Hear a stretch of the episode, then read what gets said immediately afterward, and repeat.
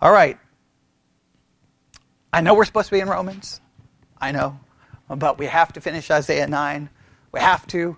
Um, because then today I'll introduce the next week's study, which will be in Luke. So I need to bring Isaiah 9 to a conclusion. If I don't finish it today, it, it, everything kind of falls apart. So I'm not going to do. Uh, I'm not going to go all the way back to chapter seven. I'm not going to go back to chapter eight. Just going to make sure we have a basic understanding of chapter nine. I'm going to work on our outline. And if for some reason you're tuning in now and you didn't hear the last uh, the last study, go back and listen to part seven, and then you everything will make hopefully some kind of sense. Maybe we'll, we'll see. All right, here we go. Everybody ready? Isaiah chapter nine.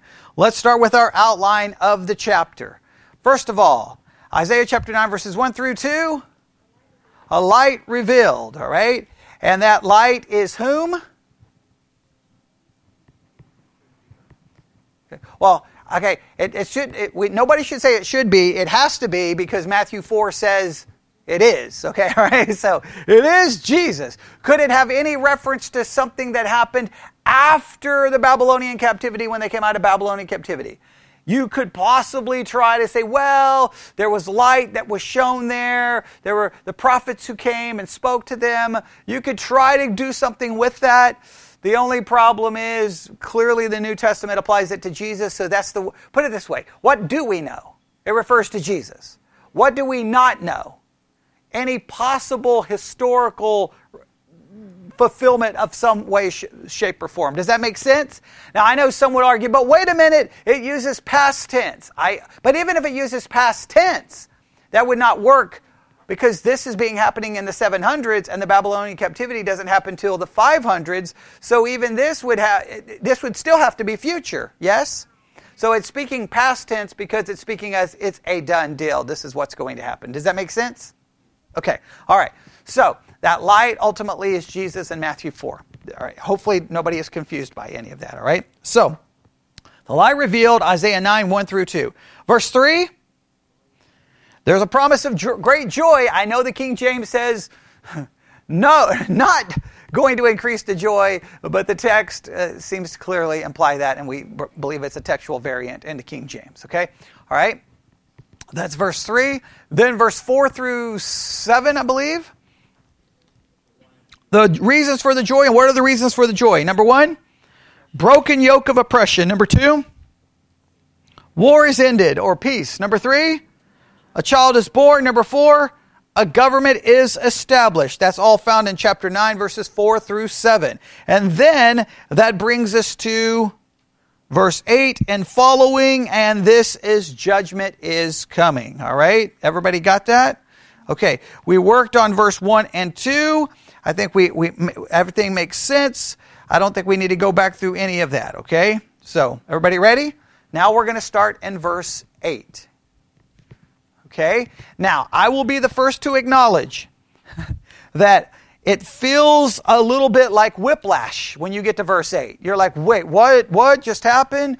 I don't understand. It seems confusing. It seems like, did someone just like they found part of a manuscript and they found another manuscript and they just taped them together. It seems really confusing to most everyone. So let, let, I'll, I'll just work your, I'll walk you to it and hopefully you'll see what I'm referring to here, okay? So, we have this promise of the light. We have every, we've talked about the outline, and then verse six: For unto us a child is born, unto us a son is given. The government shall be upon his shoulder, and his name shall be called Wonderful Counselor, the Mighty God, the Everlasting Father, the Prince of Peace. Of the increase of his government and peace there shall be no end, and upon the throne of David and upon his kingdom to order it and to establish it with judgment and with justice, for henceforth even forever the zeal of the Lord of hosts will perform this. It almost feels like that should be the end, right? Yes, the child's coming. He's going to set up a government. There's going to be no end. The end. But that's not the end, is it? Because immediately we read what in verse 9 or verse 8? The Lord sent a word unto Jacob, and it hath lighted upon Israel.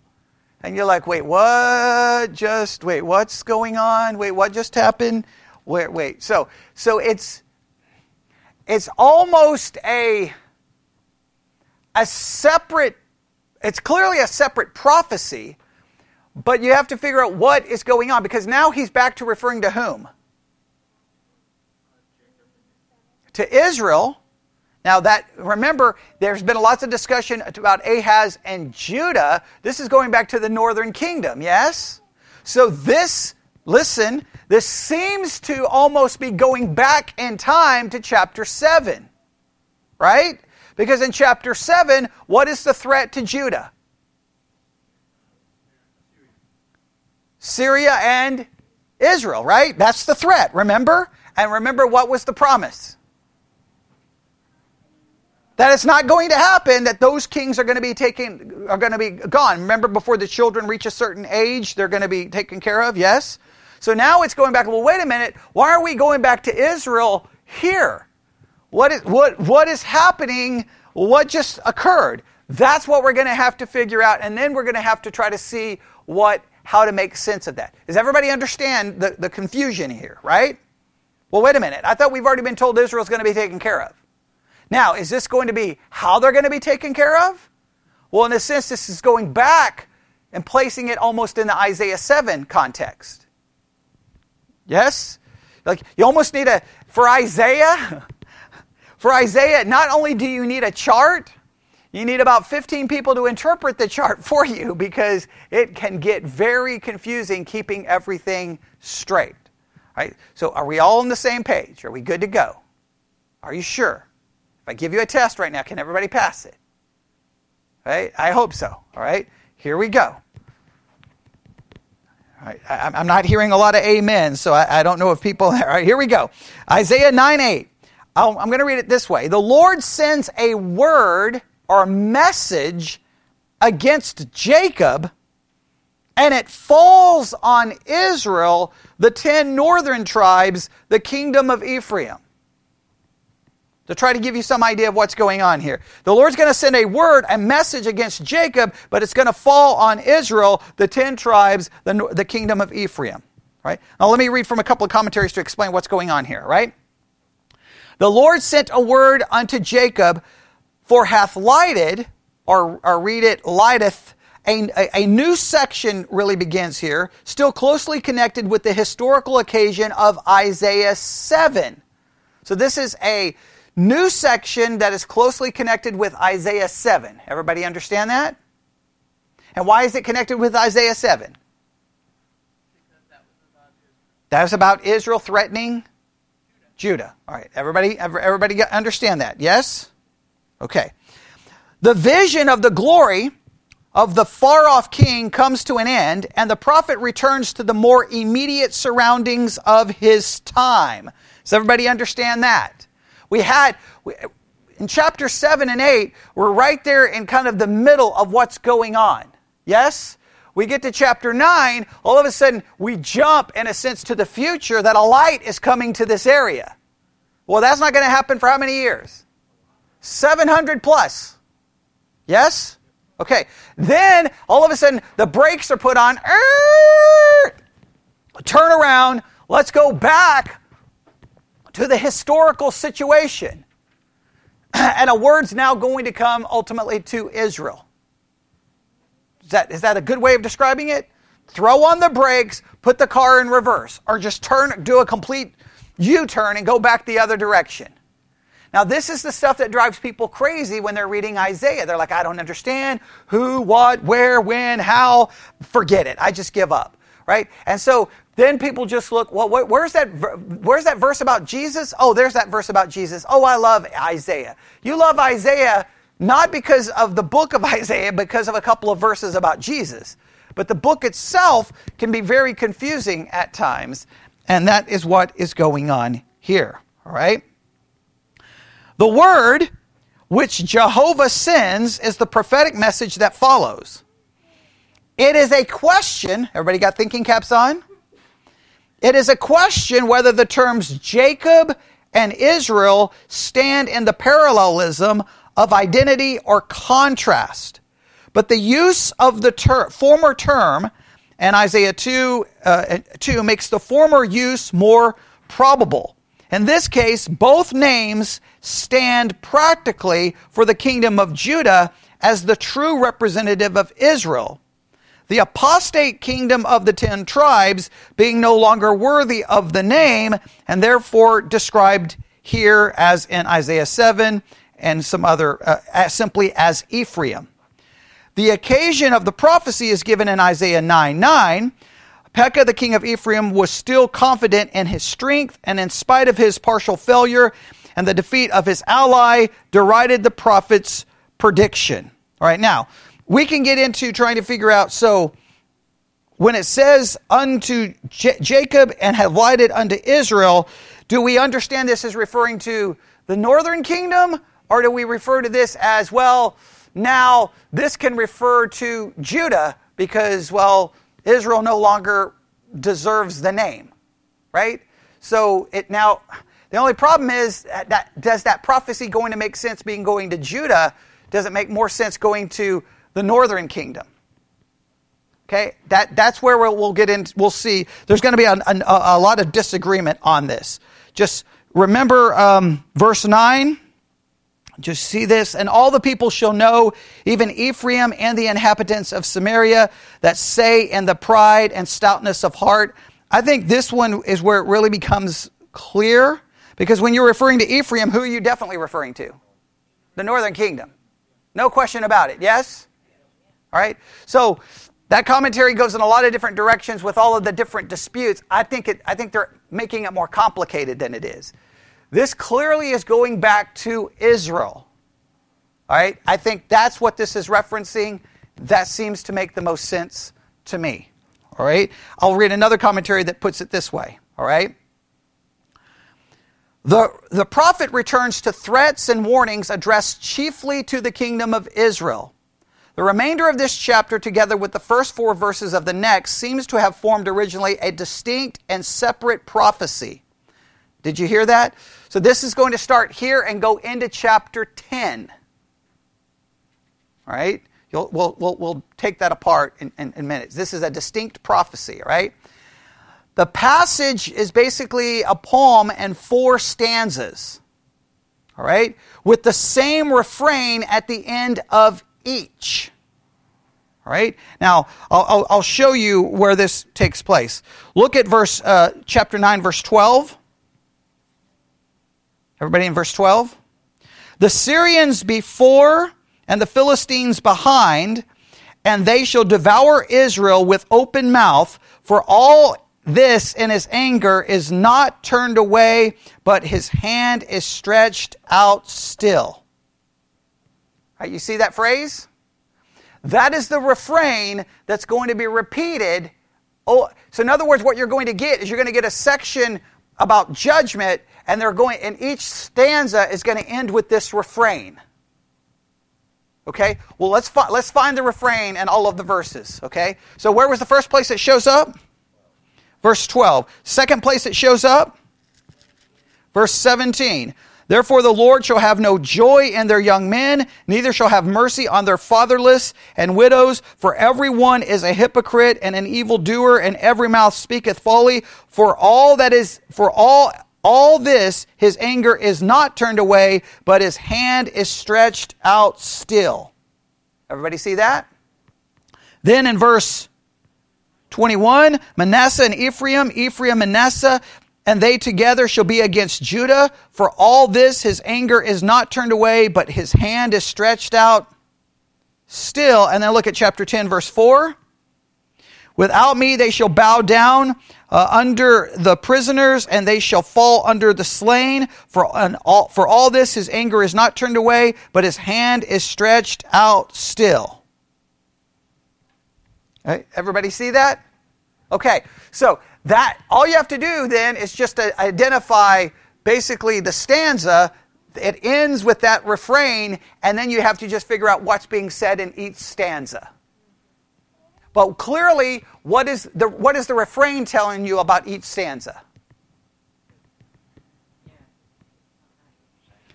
God is still angry, right? And his, outstre- his outstretched hand here, what do you think that means? An outstretched hand of judgment, not an outstretched hand of mercy, but an outstretched hand of judgment. His, his anger has not been satisfied. So this is like, it gets really. You see why no one talks about this part in Christmas time, right? Okay? This is ugly. This gets really ugly. So we, we have a, a brief glimpse of light, and then immediately it turns back to boom, judgment is coming. And God is angry. And he's angry at specific people, specific nation, specific reasons, and that's what we're going to look, look at. Does that make some kind of sense? Right? Does that give you a way of breaking it down? So, really, if we go back to our outline, right? I got to go all the way back up here to our outline. We have the light revealed, we have the joy experience, we have the reasons for the joy, we have judgment is coming, and then you could break that section down by each stanza, where the stanza begins and where it ends with the refrain. So it, that could be subpoints to judgment is coming. Does that make sense? Right? Yes? Okay. I, I hope that makes some kind of sense. Because if, if you can break it down that way, at least you have some idea of what is going on. All right, now, so let me read this again, okay? Um,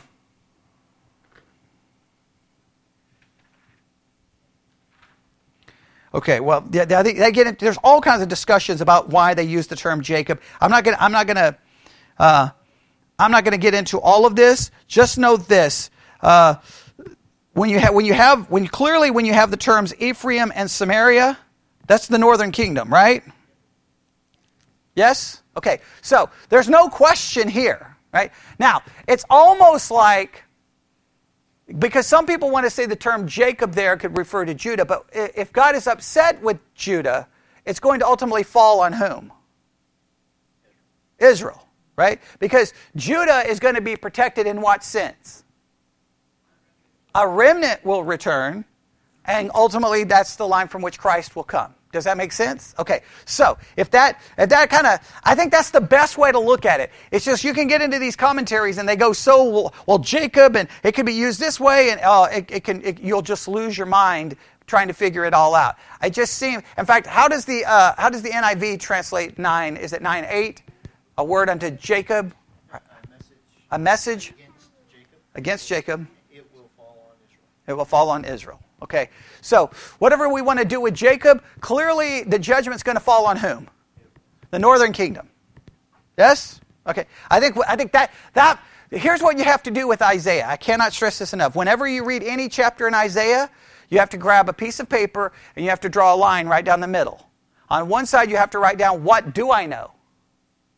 And then you write down everything you don't know. Because if you don't have the things clearly that you know listed, you'll get lost. Right? You get into Isaiah, you'll find yourself so, so far lost and so far confused, you'll have to call someone who say, and you'll be like, uh, Can you come get me? Where am I? I'm in Isaiah. How long have I been there? About 27 years, and I can't find my way out. Right? You've got to have those things you do know. Because if you focus on what you do know, then, then you won't get so bothered by all the things you don't know. It doesn't mean you shouldn't try to figure out the things you don't know, but you just got to acknowledge what you don't know uh, and, and what you do know. Does that, does that help at all? All right. So, this is the way I wrote it down in my notes. Verse 9 begins a section outlining judgments. This is the way I, I seem to read it. We're given basically the reason for the judgment we're given the judgment, and then we are given the repeated phrase, for, uh, for all this his anger is not turned away, but his hand is stretched out still. So, what are we, what are we going to be given in each one of these uh, stanzas? The reason, the judgment, and then the, re, the, the refrain. Okay? Now, what makes the refrain so ominous?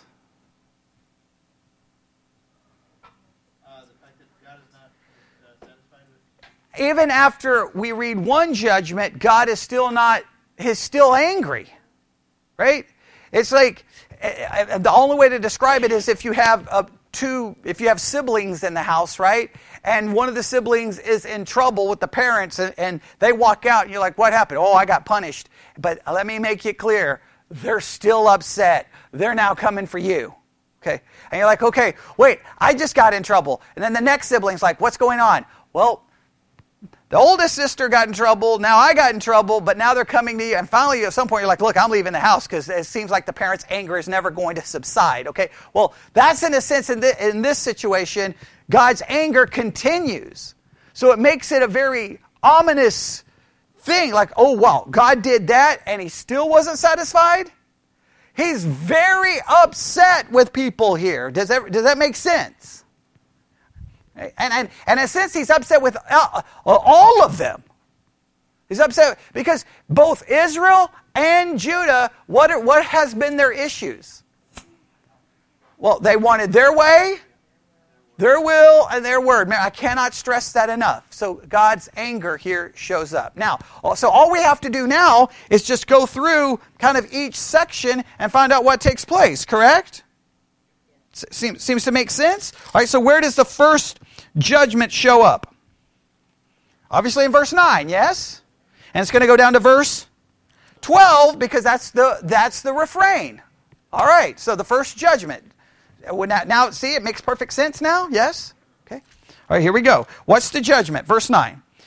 And all the people shall know, even Ephraim and the inhabitants of Samaria, that say in the, the pride and stoutness of heart, the bricks are fallen down, but we will build with hewn stones. The sycamores are cut down, but we will change them into cedars. Stop right here. All right, what is going on in these verses? Like, even if you don't have a commentary, just from the surface, what appears to be going on? Because we, you know, the refrain that God, this, there's going to be judgment here, right? So, so what, what seems to be their attitude? The attitude is, okay, you, it's almost like this. Oh, you brought destruction upon us? You brought destruction on us? Watch what we're going to do. We're going to rebuild it. We're going to fix it. The, what, this is a prideful spirit that is not accepting what? The chastisement from God. They're not accepting the chastisement from God. It would almost be like, you, your, your child's doing something, they, they keep doing something on the phone you don't want them to do, and you're like, okay, fine, I'm going to take your phone. You smash the phone, and the kid looks at you like, oh, that's the best you got? I'll put it back together. I'll make it better than it was before. Well, that's not really accepting the punishment, is it? That's being pretty rebellious, right? Okay, and I'm not saying you should smash their phone. I'm not. I'm, I'm just using it as an illustrative for illustration purposes. I'm not telling you how to parent. Okay, okay. But in this particular case, God has brought destruction, and their attitude is what? That's it? Really? That's it? Now, comment- some commentaries will give us a little bit of, of in, in kind of an insight here, all right? Because I think, I think uh, that, that's a little bit helpful here, all right? Um, in the and oh, so okay, they talk about some some things here. Pekah, the son of Remaliah, king of Israel, had violated both relationships, basically the relationships with uh, Judah and with uh, you know the other other people of, of, of Israel, uh, when he entered into a military alliance with the pagan king Rezin of Syria in order to conquer Judah and take Jerusalem. His actions pitted Jewish brother against brother and blurred God's vision for a united kingdom of righteousness and justice that would be a light for the world, all right? So he, his, his whole attitude here has been problematic. The first judgment then is against their pride and arrogance of heart. The bricks are fallen down. We have suffered a moderate damage, but we will more than make up for all of it. All of our losses will be replaced with something better. Bricks were the ordinary material for the poorer classes of houses in Palestine. Stone was reserved for the dwellings of the rich and the great. Sycamore wood was the, common, the most common sort of timber. Cedar, the, the, basically, that was most, most precious and was actually imported from Phoenicia. All right? So the idea is this was destroyed. Look what we're going to get something better. Okay? We're, yeah, whatever whatever is, destroyed, we're gonna we're gonna bring back something better. Right. The Israelites, uh, the the Israel the Israelites probably alluded to damage done by Tiglath-Pileser in his first invasion. The Assyrians were in the habit of actually cutting down trees in foreign countries in order to injure and weaken them. But the present passage is perhaps rather intended to be figurative. Well, whether it's figurative or not figurative, they have suffered some stuff from the initial issues with the Assyrians. They've withstood the initial issue, and now what, they're, what are they like? I mean, to borrow a popular phrase in our culture today, we will build back better. Right? That's political. Okay, some of you know what I'm talking about. Okay, all right. So they're like, we're going to build back better, and they think they're going to, to, to fix it and make it all better. What do, what do they not understand? Okay, the Assyrians are going to ultimately take them out. Right? So instead of repenting, they respond with arrogance, with pride, with arrogance, with pride. Does, does everyone understand that? Okay? And then, oh, oh man, there's so much I want to do here. Okay. Um, and then uh, what is the, uh, so that's verse uh, 10. Look at verse 11. Therefore, the Lord, now please note, what do you have in verse 11? Therefore. See the, the in verse 11? Right? That therefore is okay, based off your rebellion and pride, what is God going to do? He will set up adversaries of Rezin against him and join the enemies together. The Syrians before, the Philistines behind, and they shall devour Israel with open mouth. For all of this, the anger is not turned away, but the hand is stretched still. All right? Now, this is the idea, basically, what is he going to do? I, I, we could go through and uh, I, He's going to strengthen all of these enemies to come together to go after them. I'm just going to simplify. I could go through all the history, but you get the idea. He's going to bring all the enemies together. All right? Um, and, and they're basically they're just going to be trapped between a, a group of enemies. Uh, uh, all of these enemies are going to ultimately work together to come against them. All right? So, what is the first judgment against? Pride. But I want to make sure we understand this. Okay, we, we want to get very practical here. This is pride in face of what? This is a, a, a pride directed specifically at something. God had brought what upon them? Judgment. He had brought what? Chastisement. This is pride in the face of rebellion judgment, and chastisement. This specifically now is practical for all of us because sometimes we don't do well when we are punished, rebuked, chastised, or confronted.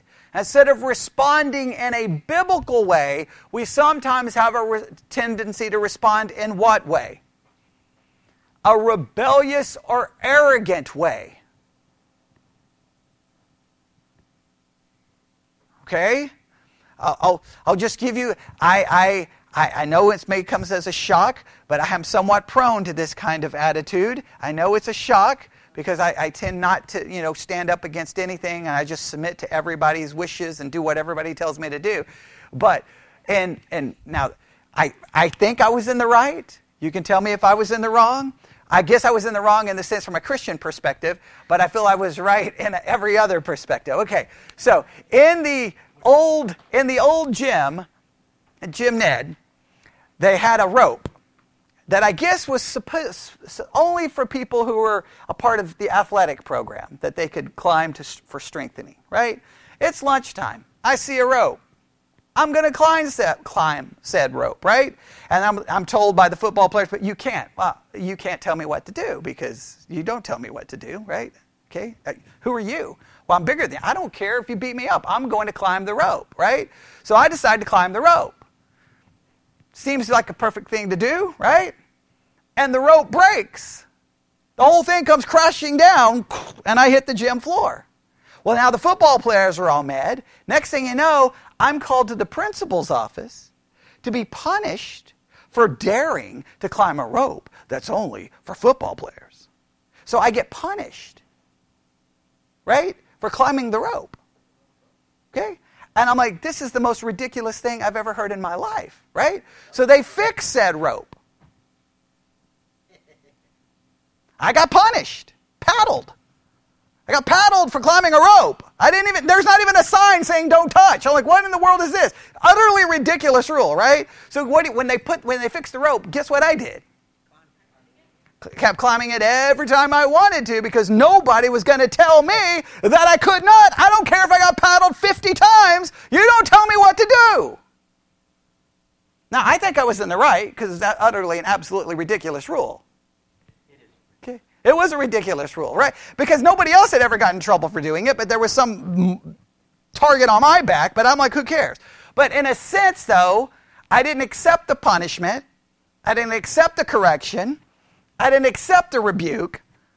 I said, I'm not listening to it. Now, on one hand, I'm like, fight the power. I did the right thing. From a biblical perspective, this is where it becomes very personal because now there are times in all of our lives where we have to be corrected, we have to be rebuked. And let's all be honest, we all respond to similar ways. You've probably responded to some of my sermons the same way I did to that rope. Okay? I'm like, what is the problem? Oh, he thinks there's a problem. I'm going to show him a problem. Okay, right? I'm not going to do a thing, he says. Now, you may not say it outwardly, but inwardly, you probably do that. Okay, well, my wife's saying she does that. Okay, well, that's wonderful. Okay, okay. So, okay, or she's saying all of you people are garbage and that you're doing. Okay, I don't know what she's saying, but either way, it's not a good thing. But you get the idea. We've all been there. We open the scriptures, are we not rebuked and slapped across the face a hundred times? Sometimes we don't respond well. Sometimes when God brings chastisement upon us, instead of being re- broken and humbled and repent, and repent, we become arrogant, bitter, frustrated, and rebellious. That's what's happening here. It's pride. It's pride. How do you handle a rebuke? That says everything about your spirituality right there. How do you handle a rebuke and how do you handle correction? How do you handle rebuke and how do you handle correction? It, it, could get, it could get very personal, right? Let's say that I'm aware that th- you're involved in some open sin, right? We haven't had a chance to talk about it, okay? Let's say on Friday we have the Lord's Supper, right? I, I and we practice closed communion here, right? We don't practice close, we don't practice open, we practice closed, right? So you have to be a church member. And because we believe that when the Bible talks in 1 Corinthians of people dying of partaking of the Lord's Supper in an incorrect way, I believe that's real, right? If I believe it's real, then I've got a responsibility to make sure you don't what? Die. Well, let's say I'm here we get ready, and, and you know, it's getting time. Everything's set up for the Lord's Supper. And I'm like, hey, Emma, we need to talk for a second. And I pull Emma to the back, and I'm like, hey, you can't partake of the Lord's Supper tonight.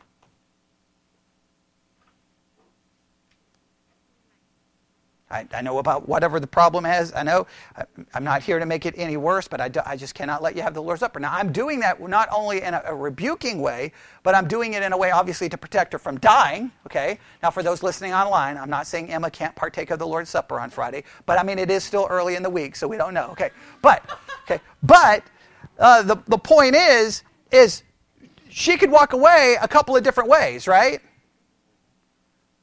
She could walk away going, How dare him? Who does he think he is? I'm never going back to that church in a million years. That is ridiculous. Or she could be like, I need to probably fix that sin problem, not just because of communion, but because it's a sin. We don't do well with correction. Does anybody do well with correction?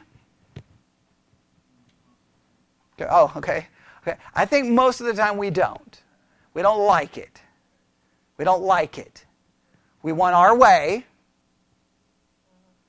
our will, and our work. You see a theme developing here? Okay? All right, what's the next one? We got to go quickly. We got to go quickly. We got to go quickly. We got to go quickly. All right. Uh, now, please note, I could go through the history here of the Assyrians and all the people, and I could go through everything. But I, I mean, you, you, we get the basic idea. Is that is that okay? Right? If you if you want more details, I can I can send them to you. Okay, all right, all right. What's the second? Where's the second judge, judgment begin? Verse thirteen. And please note, even after all of that, even, I mean, that's some pretty serious words in 12, is it not? The Syrians before and the Philistines behind, and they shall what? Devour Israel with open mouth. For all this, his anger is not turned away, but his hand is stretched out still. It is frightening that after all of that, his, his anger is still not going to be satisfied.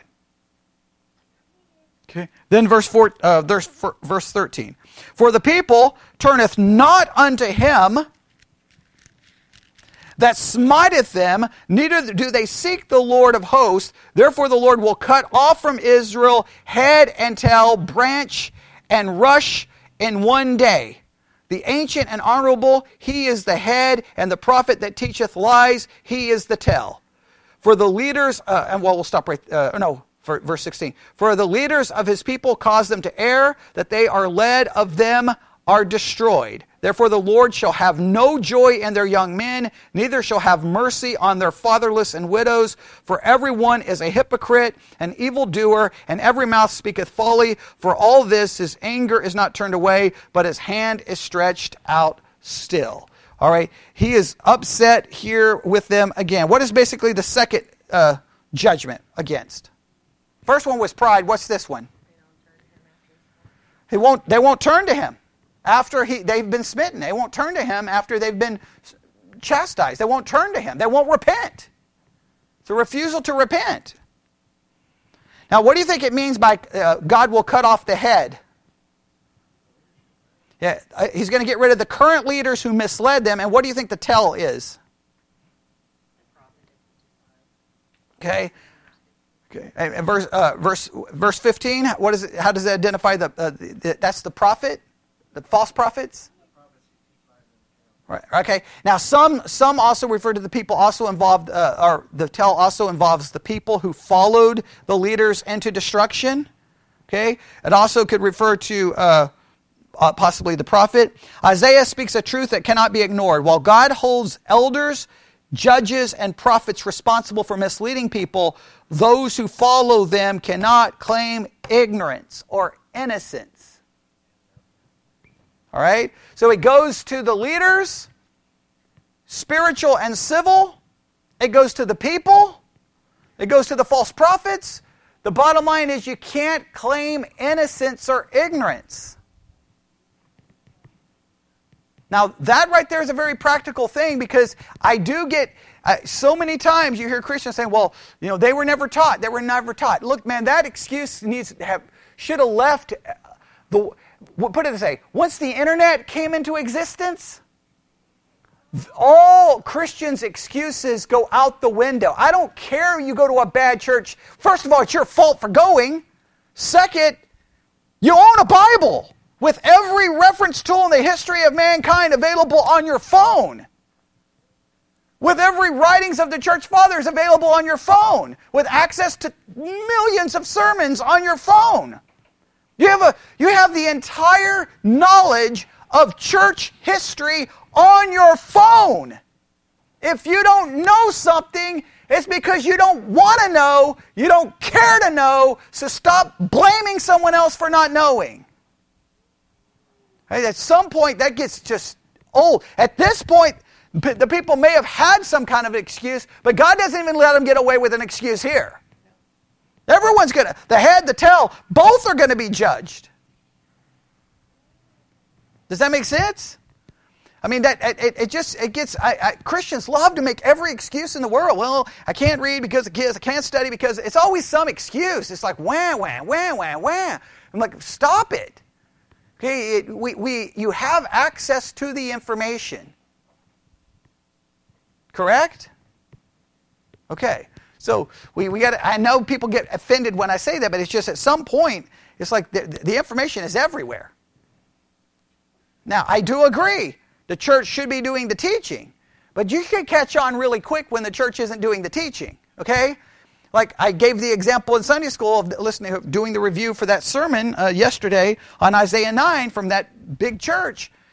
It, it doesn't take much to figure out when Ahaz died. You can do a Google search.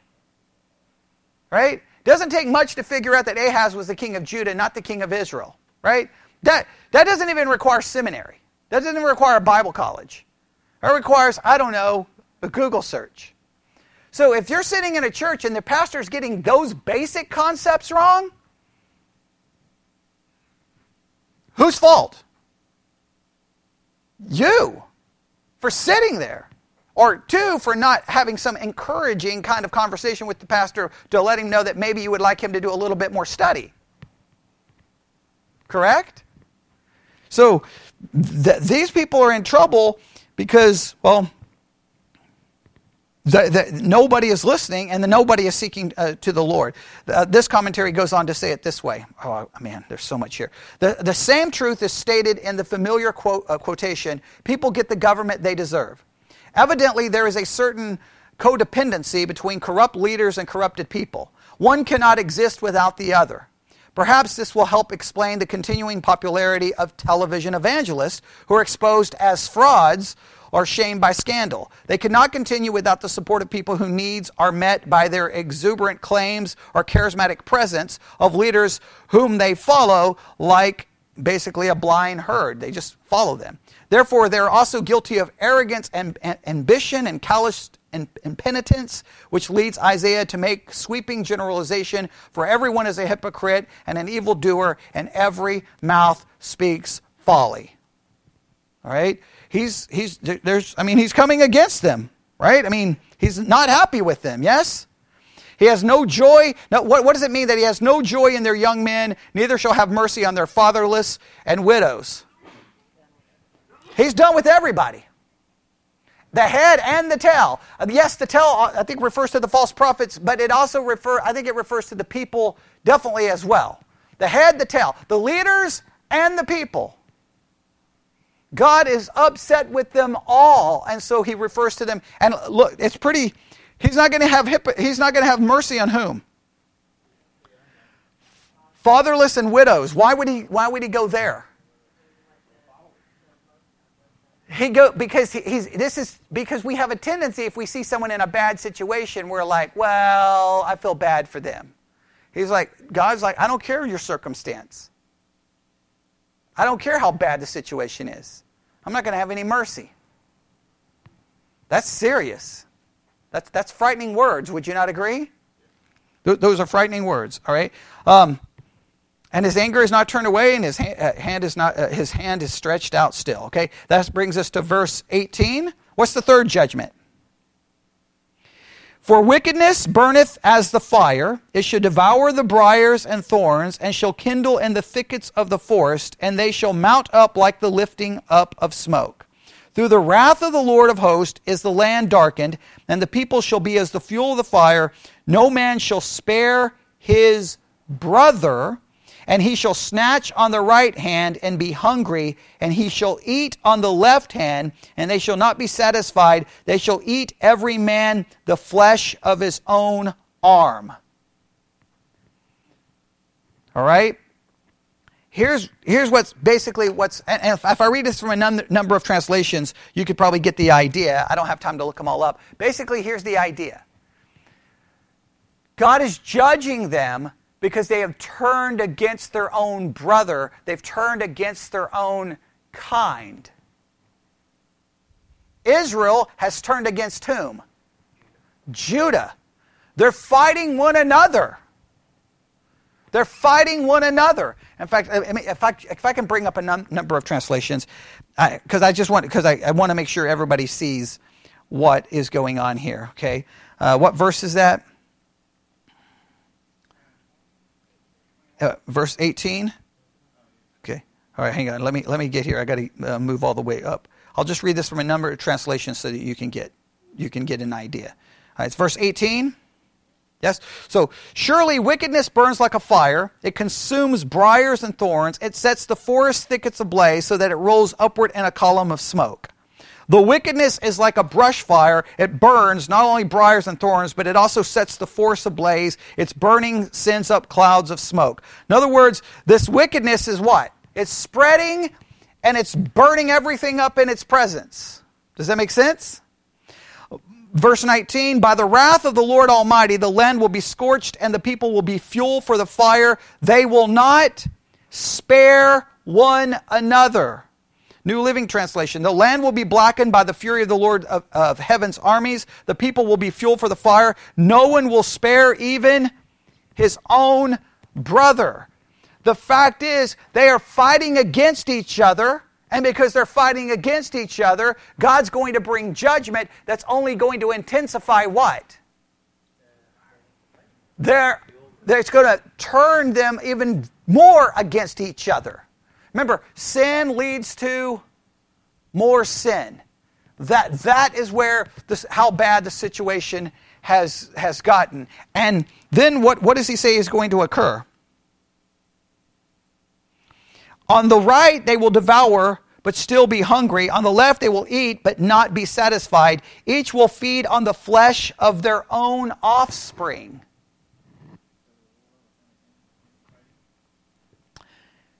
They're going to eat their own children. It's going to get so bad, they're going to basically revert to cannibalism. That's how bad the situation is going to get. That's pretty, pretty sick and dark. Yes? A couple of translations so that you will see this, okay? They will attack their neighbor on the right, but will still be hungry. They will devour their neighbor on the left, but will not be satisfied. In the end, they will eat even their own children.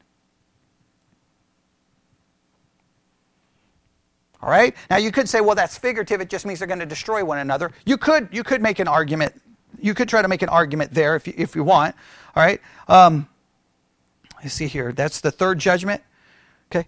Um, I'll just read from a couple of. Uh, here's one commentary God's wrath will be vented against them when the same spirit of betrayal is turned inward and against each other. It's one thing to see the resource of the land burned up in judgment, it's quite another thing to see the relationships of blood, blood relatives become the fuel for the fire. When the bands of heredity and love that hold those relationships together are destroyed, civilization breaks down. Civil war leads to anarchy, and anarchy bottoms out in cannibalism. Brother against brother, tribe against tribe, nation against nation, the betrayal that began with an alliance with Syria has extracted the ultimate cost of uh, basically of cannibalism. Israel will fall lower than the animals themselves. And, and, at a wonderful Christmas uh, prophecy? That's bad, isn't it? Pride, listen, pride. Okay, let's go through the things. Pride, what's the second thing they're being judged for? They, they won't repent even after being chastised. And third, they're going they're to turn against one another. Here's the thing when we resist God and our pride, and we will not even respond to his chastisement, we will descend deeper and deeper into sin and into darkness so that even the most horrible thing can become imagined and real. All right? And then that leads us to chapter 10, yes? Which is the fourth judgment, which you'll have to do on your own. Okay? All right? Any, any questions? All right? Everybody see chapter 10? You can, you can look at it for yourself. There's the judgment. Everybody understand those things? So here's the thing God offers the light, God offered them salvation. God, God offered them the, the, the, the calming rivers of, of Shiloah. They didn't want any of that. Everyone wanted their own way, their own will and their own word. And once they get their own way and their own will and their own word, what does it end in? When you get your own way and your own will and your own word, what does it end with? Destruction, death. For the wages of sin is death. Every Christmas, think about it, every Christmas is God's offer of salvation. But the world doesn't want that salvation. They want their way, they want their will, and their word. They may try to m- manipulate and use Christmas so that they can get their good little warm feelings, but they don't. They reject God. They reject the baby. They reject the, the, the Christ. They reject the eternal Son of God who was incarnated. They reject it. They run around getting their way, their will, their word. But guess what? It's going to end in total, uh, ultimate destruction. And when you see how bad that sounds, sounds a lot like you know I don't know the book of Revelation, doesn't it? Because the people are going to continue to reject the way, the will, the word until Christ comes back with a sword, and then it's going to be death and destruction. All right, we'll have to stop right there. Lord God, we come before you this afternoon. Lord, very, very difficult passage of Scripture. So much to work through. I could have simplified it a little bit more, but I pray that by working through this, we understand it first, and then we have enough to apply to our own lives to be challenged by it. We ask this in Jesus' name. And God's people said,